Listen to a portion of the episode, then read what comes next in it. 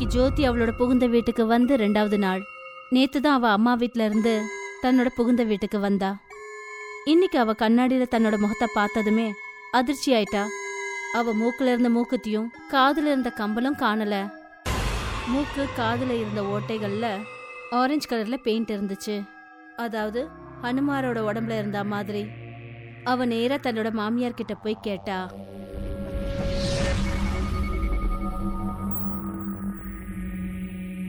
அம்மா, என்னோட மூக்குத்தியும் கம்பலும் எங்க போச்சு? அப்புறம் மூக்குல இந்த ஆரஞ்சு நிறம் எப்படி வந்துச்சு? அப்பதான் ஜோதி பார்த்தா தன்னோட மாமியார் காதுலயும் கம்மல் இல்ல, மூக்குத்தி இல்ல, அதே மாதிரி ஆரஞ்சு கலர் நிறம் இருந்துச்சு.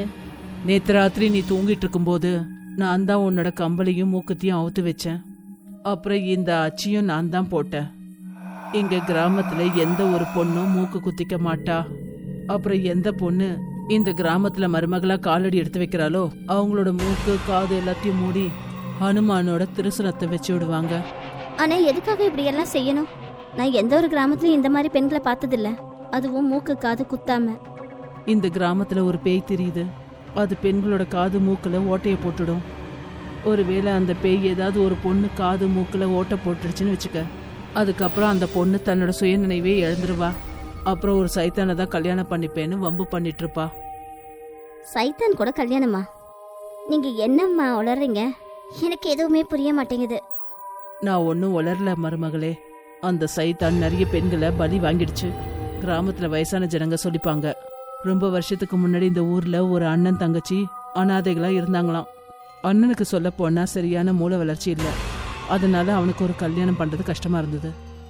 அந்த பொண்ணு அவங்க அண்ணனுக்கு கல்யாணம் பண்ணி வைக்கணும்னு எவ்வளவோ முயற்சி பண்ணி பார்த்தா, ஆனா எந்த ஒரு சம்பந்தமும் கிடைக்கல. ஒரு நாள் அவ வீட்டுக்கு வந்தப்ப அண்ணங்காரன் தூக்கம் மாட்டிக்கிட்டு இறந்து போயிட்டான். அதுக்கப்புறம் அந்த பொண்ணும் தூக்கம் மாட்டிக்கிட்டு அவளும் இறந்துட்டா. தங்கச்சி பேயா மாறிட்டா, அண்ணன் சைத்தானா மாறிட்டான். இப்போ தங்கச்சி அந்த சைத்தானுக்கு கல்யாணத்தை பண்ணி கிராமத்து பொண்ணுங்களை பழி வாங்குதான். யாராவது காது குத்துற மூக்கு குத்துறேன்னு வந்தாங்கன்னா அவகிட்ட கையெடுத்து கும்பிட்டு வேண்டான்னு சொல்லிடு, ஏன்னா அது ஒரு பேயா கூட இருக்கலாம். ஜோதியோட மாமியார் சொன்னது உண்மையா இருக்குமோன்னு கொஞ்ச நாள் அவ நம்பிக்கிட்டு இருந்தா. அதனால அவ காது மூக்குல எதுவுமே போடாம இருந்தா. அப்புறம் அவ மேல் காது குத்திக்கணும்னு ஆசைப்பட்டா, ஆனா அவ குத்திக்கல. ரொம்ப நாளா அந்த கிராமத்துல அவங்க அத்தை சொன்ன மாதிரி எந்த ஒரு சம்பவமும் நடக்கல. அதனால ஜோதி என்ன நினைச்சான்னா, அவங்க அத்தை சொன்னது ஒரு பொய்யான கதைன்னு நினைச்சுக்கிட்டா. ஒரு நாள் அவ யாருக்கும் தெரியாம அவங்க அம்மா வீட்டுக்கு போனா ஒரு காது கம்பல் வாங்கிட்டு வந்தா. என்னோட மாமியார் சரியான பைத்தியமா இருக்கும். நான் சின்ன வயசுல இருந்தே மேல் காது குத்தணும்னு எவ்வளவு ஆசையா இருந்தேன் தெரியுமா? இப்ப நான் மேல் காதை குத்தி அதுல இந்த புது கம்பளை போட்டுப்பேன். வர வழியிலேயே அந்த பேய் ஜோதி பின்னாடி வந்துச்சு. ஜோதி அவ வீட்டுக்கு போன உடனே பேய் உடனே மூக்கு காது குத்துற வேஷத்துல வந்துச்சு. அப்புறம் ஜோதி வீட்டு வாசல்ல நின்றுட்டு குரல் கொடுத்துச்சு, காது மூக்கு குத்தணுமா, காது மூக்கு குத்தணும்னா வாங்க. ஜோதி தன்னோட காது மூக்குல இருந்த ஆரஞ்சு நிறத்தை அடிச்சிட்டா.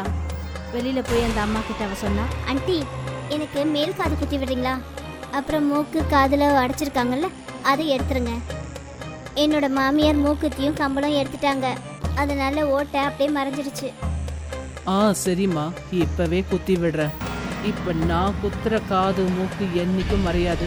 பேய் ஜோதியோட காதை குத்திட்டு போயிடுச்சு. ஜோதியோட மாமியார் வீட்டுக்கு வந்தப்ப ஜோதி தன்னை ஒரு கல்யாண பொண்ணு மாதிரி அலங்கரிச்சுக்கிட்டு இருந்ததை மாமியார் பார்த்துட்டாங்க.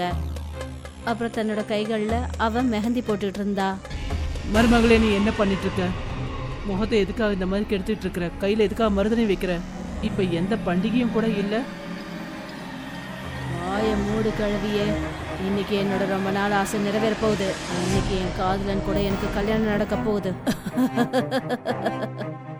மாமியார் ஜோதியோட காது மூக்க பார்த்தாங்க. ஜோதியோட காதுல 2 பக்கம் குத்தி இருந்துச்சு. மாமியாருக்கு புரிஞ்சிடுச்சு, அதாவது பேய் ஜோதியோட காது மூக்க குத்திட்டு போயிருக்குன்னு. ஜோதியோட புருஷன் வியாபார விஷயமா வெளியே போயிருந்தாரு. மாமியார் பாவம் கிராமம் பூரா உதவி கேட்டு போனாங்க, ஆனா யாருமே அவங்களுக்கு உதவி செய்ய வரவே இல்லை. அப்புறம் கடைசியில அவங்க கிராமத்துக்கு வெளியில உட்காந்து அழ ஆரம்பிச்சாங்க. அப்ப அங்க ஒரு சாது வந்தது அவங்க பார்த்தாங்க. சாது ஜோதியோட மாமியார் கிட்ட அழறதுக்கான காரணத்தை கேட்டாரு. சாது கிட்ட அவங்க எல்லா விஷயத்தையும் சொன்னாங்க. ஐயா, தயவு செஞ்சு எனக்கு உதவி செய்யுங்க, இல்லைன்னா என் மருமகளோட வாழ்க்கையே போயிடும். கவலையை விட, நான் உனக்கு உதவி செய்யறேன். பேய் பூதங்கள்லாம் நெருப்பு எரிச்சு கல்யாணம் பண்ணிக்காதுங்க. ஏன்னா அவங்களுக்கு நெருப்புன்னா பயம். ஏதாவது கோயில்ல மந்திரங்களை சொல்லி கல்யாணம் பண்ணிக்கோங்க. நான் அந்த மாதிரி ஒரு கோவிலை பார்த்திருக்கேன். அந்த கோவில் உங்க கிராமத்துக்கு பின்னாடி இருக்கிற காட்டுக்குள்ள இருக்கு. சாதுவும் மாமியாரும் ராத்திரில அந்த காட்டுக்கு போனாங்க. அந்த பேய் ஜோதிக்கும் சைத்தானுக்கும் கல்யாணம் பண்ணிட்டு இருந்துச்சு. சாது அவர் கையில ஒரு மண்ணெண்ணெய் கேனை தூக்கிட்டு போனாரு. அவர் யாருக்கும் தெரியாம அந்த கோவில் நாலாபுறமும் அந்த மண்ணெண்ணெயை ஊத்தினாரு. அப்புறம் நெருப்பு வச்சாரு. அந்த கோவிலுக்கு நாலாபுறமும் நெருப்பு எரிய ஆரம்பிச்சது. நெருப்பு வேகமா இருந்ததுனால பேய்க்கும் சைத்தானுக்கும் மூச்சு முட்ட ஆரம்பிச்சது. அப்பதான் ஜோதி கண்ணை முழிச்சு பார்த்தா. ஜோதி நெருப்பை விட்டு வெளியே ஓடி வந்தா. அந்த பேயும் சைத்தானாலையும் அந்த நெருப்பை தொட முடியல. அதனால அவங்க ரெண்டு பேரும் அந்த கோவிலே எரிஞ்சு சாம்பலாயிட்டாங்க. சஹாரன்பூர்னு ஒரு கிராமம் இருந்துச்சு.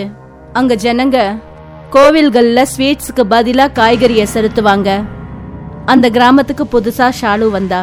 கொஞ்ச நாளைக்கு முன்னாடி தான் அவளுக்கு கல்யாணம் ஆச்சு. ஷாலு தன்னோட பிறந்த வீட்டுல ஒவ்வொரு வெள்ளிக்கிழமையும் கடலை மாவுல லட்டுவை செஞ்சு அத கோவிலுக்கு பிரசாதமா கொண்டு போவா. புகுந்த வீட்டுக்கு வந்ததுக்கு அப்புறம் கூட அவ இந்த பழக்கத்தை விடல. அவ கோவிலுக்கு ஸ்வீட்ஸ் எடுத்துட்டு போனா. ஆனா பூசாரி அவளை தடுத்துட்டாரு. எப்படி மத்தவங்க எல்லாம் காய்கறிகளை கொண்டு வராங்களோ அதே மாதிரி நீயும் காய்கறிகளை கொண்டு வா. இங்க எந்த கோயில்லையும் ஸ்வீட்ஸ் பிரசாதமா கொடுக்கறது இல்ல. கிராமத்து ஜனங்களோட இந்த பைத்தியக்காரத்தான ஷாலுக்கு புரியவே இல்ல. அவ தன்னோட புருஷன் மோலு கிட்ட கோவில்ல எதுக்கு ஸ்வீட்ட பிரசாதமா கொடுக்கறது இல்லன்னு கேட்டா. இங்க கிராமத்துல இந்த விதிமுறைய எத்தனையோ வருஷமா கடைபிடிச்சு வராங்க. இங்க ஒரு பேய் இருக்கு. அந்த பேய் எப்படியோ மனுஷ உருவங்கள் கொண்டு இந்த கிராமத்துல இருக்கிறவங்களுக்கு ஸ்வீட்டை பிரசாதம்னு கொடுக்கும். அந்த பேய் கொடுக்கற ஸ்வீட்டை சாப்பிட்டா ஜனங்க சுயநினைவை இழந்துருவாங்க. அதுக்கப்புறம் பைத்தியம் பிடிச்ச மாதிரி நடந்துக்குவாங்க. அவங்களுடைய பைத்தியக்காரத்தனம் எப்போ அடங்கும்னா அவங்கள அந்த பேய் பலி கொடுத்ததுக்கு அப்புறம்தான். அதனால இந்த கிராமத்துல மறந்து போய் கூட ஸ்வீட்ஸை எடுத்துட்டு போகாத. அதுக்கப்புறம் ஜனங்க உன்னை பேயின்னு நினைச்சுக்குவாங்க. அதே மாதிரி உனக்கு யார் ஸ்வீட் கொடுத்தாலும் நீ சாப்பிடாத. ஏன்னா பேய் எந்த ஒரு உருவத்தை கொண்டு முன்னாடி வரதுக்கு வாய்ப்பு இருக்கு. ஷாலுவோட புருஷர் ரொம்ப படிச்சவர் கிடையாது. ஆனா ஷாலு சயின்ஸ்ல 12th கிளாஸ் வரைக்கும் படிச்சிருந்தா. அவ பேய் ஆத்மாக்களை நம்புறவ கிடையாது. அப்போ கோவில்ல ஸ்வீட்டை பிரசாதமா கொடுக்க முடியலன்னா அப்போ நான் என் வீட்டு வாசல்ல ஒரு கோவிலை வைக்கிறேன், அதுல பிரசாதத்தை கொடுக்கறேன், அப்புறம் பாக்குறேன் என்னை யாரு தடுக்கிறாங்கன்னு. ஷாலு தன்னோட வீட்டு வாசல்ல ஒரு சின்ன கோவிலை உருவாக்கினா. அப்புறம் ஒவ்வொரு வெள்ளிக்கிழமையும் அந்த கோவில்ல லட்டுவை பிரசாதமா படைப்பா. ஒரு நாள் வேற ஒரு பெண் உருவத்துல பேய் ஷாலுவோட வீட்டுக்கு வந்துச்சு. நீ இந்த கிராமத்துக்கு புதுசா வந்திருக்கன்னு நினைக்கிறேன். ஆமா, இப்பதான் 2 மாசத்துக்கு முன்னாடிதான் எனக்கு கல்யாணம் ஆச்சு. ரொம்ப நல்ல விஷயம் கண்ணு. எப்பவும் நீ சந்தோஷமா வாழணும். அது சரி, ஒவ்வொரு வெள்ளிக்கிழமையும் நீ ஸ்வீட்ஸ் படைக்கிறியா? ஆமாம். இந்த கிராமத்து ஜனங்க வேணா பேயை கண்டு பயப்படலாம், ஆனால் நான் பயப்பட மாட்டேன். கொஞ்சம் கொஞ்சமாக கிராமத்தில் விஷயம் பரவ ஆரம்பிச்சிடுச்சு. அதாவது மோனுவோட மனைவி அவளோட வீட்லேயே ஸ்வீட்டை பிரசாதமாக படைக்கிறான்னு. கிராமத்து ஜனங்களோட பயமும் குறைய ஆரம்பிச்சது. அப்புறம் ஒரு நாள் அந்த பேய் ஷாலுவோட உருவத்துக்கு மாறுச்சு.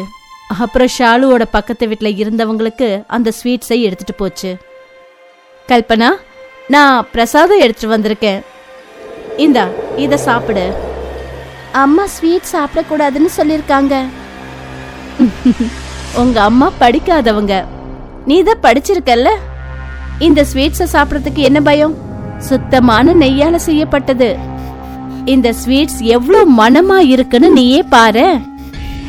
சுவையான ஸ்வீட்டை பார்த்ததும் கல்பனாவால இருக்க முடியல. அந்த பேய் கொடுத்த ஸ்வீட்டை அவ சாப்பிட்டுட்டா. கொஞ்ச நேரத்துக்கு அப்புறம் கல்பனாவோட அம்மா தன்னோட வீட்டுக்கு வந்தப்ப அங்க பார்த்தப்ப கல்பனா ஒரு நாயை கொன்னு போட்டுட்டா.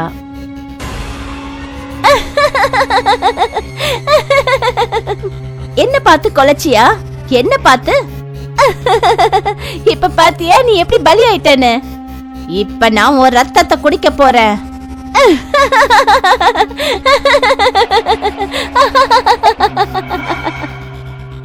கல்பனா, என்ன ஆச்சு உனக்கு?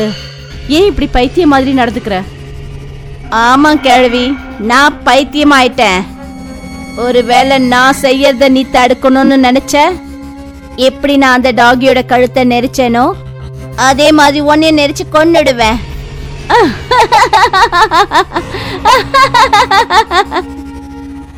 அப்பதான் கல்பனாவோட அம்மா தரையில லட்டுவோட துகள்கள் இருந்ததை கவனிச்சா.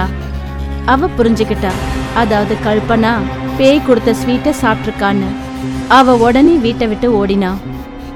ஷாலுதான் கடலை மாவுல லட்டு செஞ்சு பிரசாதமா படைப்பா. அப்போ தினமும் அந்த பேய் ஷாலுவோட ரூபத்துல என் பொண்ணுக்கு ஸ்வீட் கொண்டு வந்து கொடுத்துருப்பான்னு நினைக்கிறேன். கல்பனாவோட அம்மா ஷாலுவோட வீட்டுக்கு போய் அவகிட்ட சண்டை போட்டா.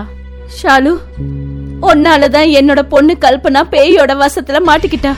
அவ எனக்கு ஒரே பொண்ணு, அவளை தவிர எனக்கு இந்த உலகத்துல யாருமே இல்ல. அந்த பேய் என் பொண்ணை இன்னும் கொஞ்சம் நாள்ல பலி கொடுத்துருவா. இப்ப நான் என்ன பண்றதுன்னு நீயே சொல்லு. கவலைப்படாதீங்கம்மா, நான் அந்த பேய்கிட்ட சிக்கி இருக்கிற உங்க பொண்ணை எப்படியாவது வெளியே கொண்டு வருவேன். ஷாலுவுக்கு தெரியும், அதாவது அந்த பேய் எப்படியாவது என்னைக்காவது ஒரு நாள் கல்பனாவை தூக்கிட்டு போக வரும்னு. ஷாலு கல்பனா கிட்ட போனா. கல்பனா ஷாலுவை ரொம்ப மோசமான விதத்துல தாக்கினா. ஆனா ஷாலு அதுக்கு பயப்படவே இல்ல. அவ எப்படியோ கல்பனாவை ஒரு தூண்ல கட்டி வச்சிட்டா. ஷாலு வீட்டுக்கு பக்கத்துல இருக்கிற இடத்துல ஒரு பெரிய குழிய தோண்டினா. அப்புறம் அதுக்கு மேல புல்ல தூவி வச்சா. அதனால வெளியில ஒரு குழி இருக்கிறது யாருக்கும் தெரியாது. அமாவாசை அன்னைக்கு அந்த பேய் கல்பனாவை தூக்கிட்டு போக வந்துச்சு.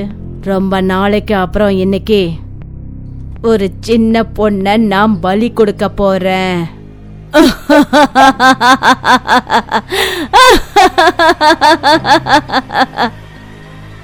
அது நேரா ஆவேசமா கல்பனாவை நோக்கி போச்சு. அதுக்கு தெரியாம அந்த குழியில விழுந்துடுச்சு. அந்த தோண்ட குழியில ஷாலு நிறைய ஃபெவிகால போட்டிருந்தா. குழிக்குள்ள விழுந்ததும் அந்த பேய் ஃபெவிகாலால நல்லா ஒட்டிக்கிச்சு. அந்த பேயால கை கால் எதையுமே அசைக்க முடியல. ஷாலு ஹனுமானுக்கு படைக்கப்பட்ட பிரசாதத்தை எடுத்துட்டு வந்து வலுக்கட்டாயமா பேயோட வாயில வச்சுட்டா. ஹனுமானோட பிரசாதம் அந்த பேயோட வாய்க்குள்ள போனதுமே அந்த பேய் எரிஞ்சு சாம்பலாச்சு. அந்த பேய் அழிஞ்ச உடனே கல்பனா தன்னோட சுய நினைவுக்கு வந்தா. அப்புறம் அவ பழையபடி நார்மல் ஆயிட்டா.